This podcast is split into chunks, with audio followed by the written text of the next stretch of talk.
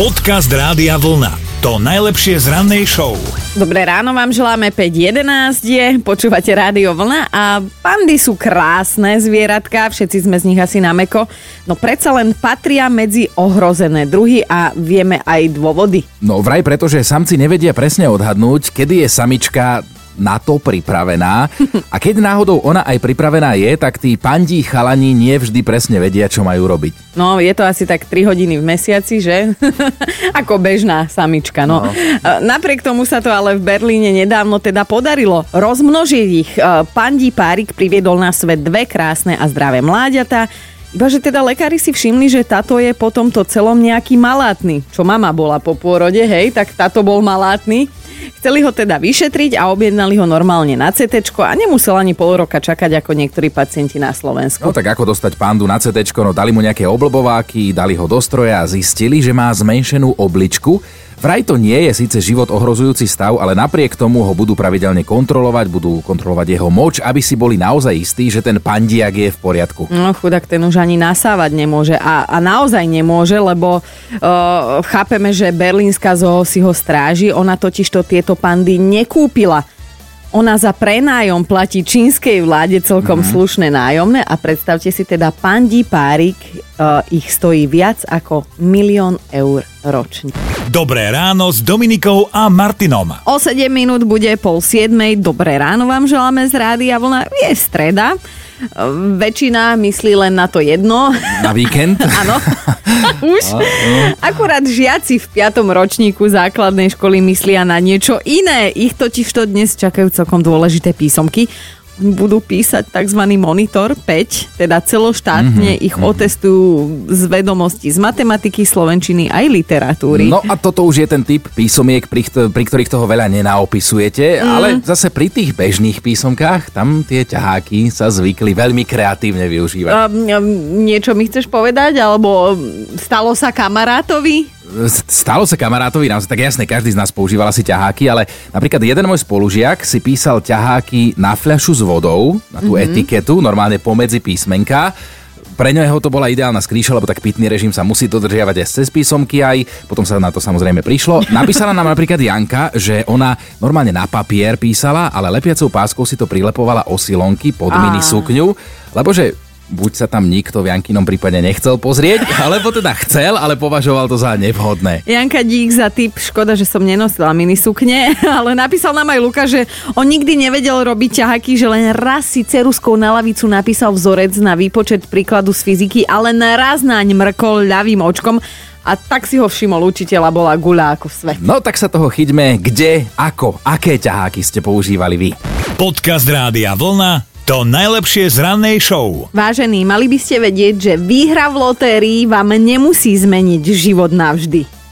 No, písal sa rok 2002, bolo to v Škótsku, istý Michael chodil do práce, makal ako ľavý zadný naskakovač na smetiarskom aute a z času na čas pokúšal šťastie v nejakej lotérii a pozor, raz sa to podarilo, vyhral rovno jackpot celých 10 miliónov libier Dobre, trošku menej, 9 a 3 štvrte milióna libier. No stále slušné, stále slušné. Zo smetiara sa teda prakticky okamžite stal okázalý milionár. Kúpil si dom, niekoľko drahých luxusných aut, začal míňať na dovolenky, kde tu nejaká párty, vždy okolo neho nejaká zamilovaná slečna, Jasné. ktorá to s ním myslela až do konca života, respektíve do posledného eura. uh, áno, však ľúbili ho zásadne pre peniaze, neviem, čo si vy chlapi nahovárate, keď máte uh, veľa na účte. Mám peknú dušu. Na bicykli akurát, tak ako by povedal môj detko. No a takto to s ním išlo až do roku 2010, keď musel vyhlásiť bankrot. Čiže on teda za 8 rokov rozhádzal tie peniaze, tých takmer 10 miliónov, teda denne minul približne 100 tisíc. Potom si dokonca chvíľu posedel vo väzení pre výtržnosti a aktuálne opäť pracuje, ale tentokrát už nie ako smetiar. Zamestnal sa v bani na ťažbu čierneho uhlia takže maká, že z toho trošku pobledli. Dostáva 10 libier na hodinu, vážený, a vraj je spokojný, že vraj toto je ten jeho reálny život. Aj keď za Libru si kúpil to najšťastnejšie obdobie svojho života.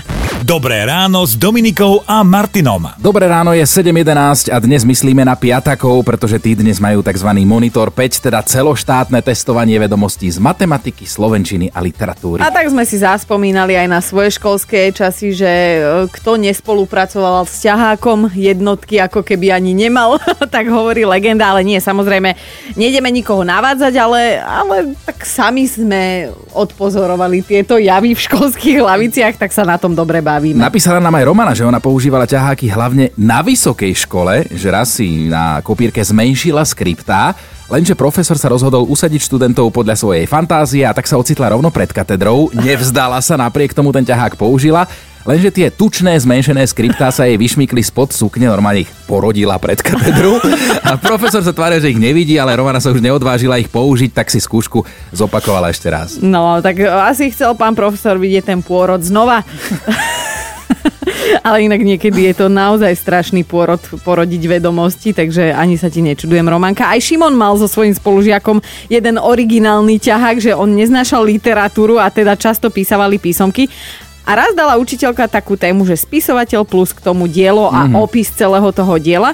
Tak Šimon so spolužiakom vytrhli priamo zo zošita celú túto tematiku, iba sa podpísali a odovzdali. A robili to takto až do momentu, kým sa spolužiak nepomýlil a neodovzdal tému a na druhej strane aj s ďalším autorom. Vraj teda prílišná iniciatíva sa im nevyplatila, už ich kontrolovali.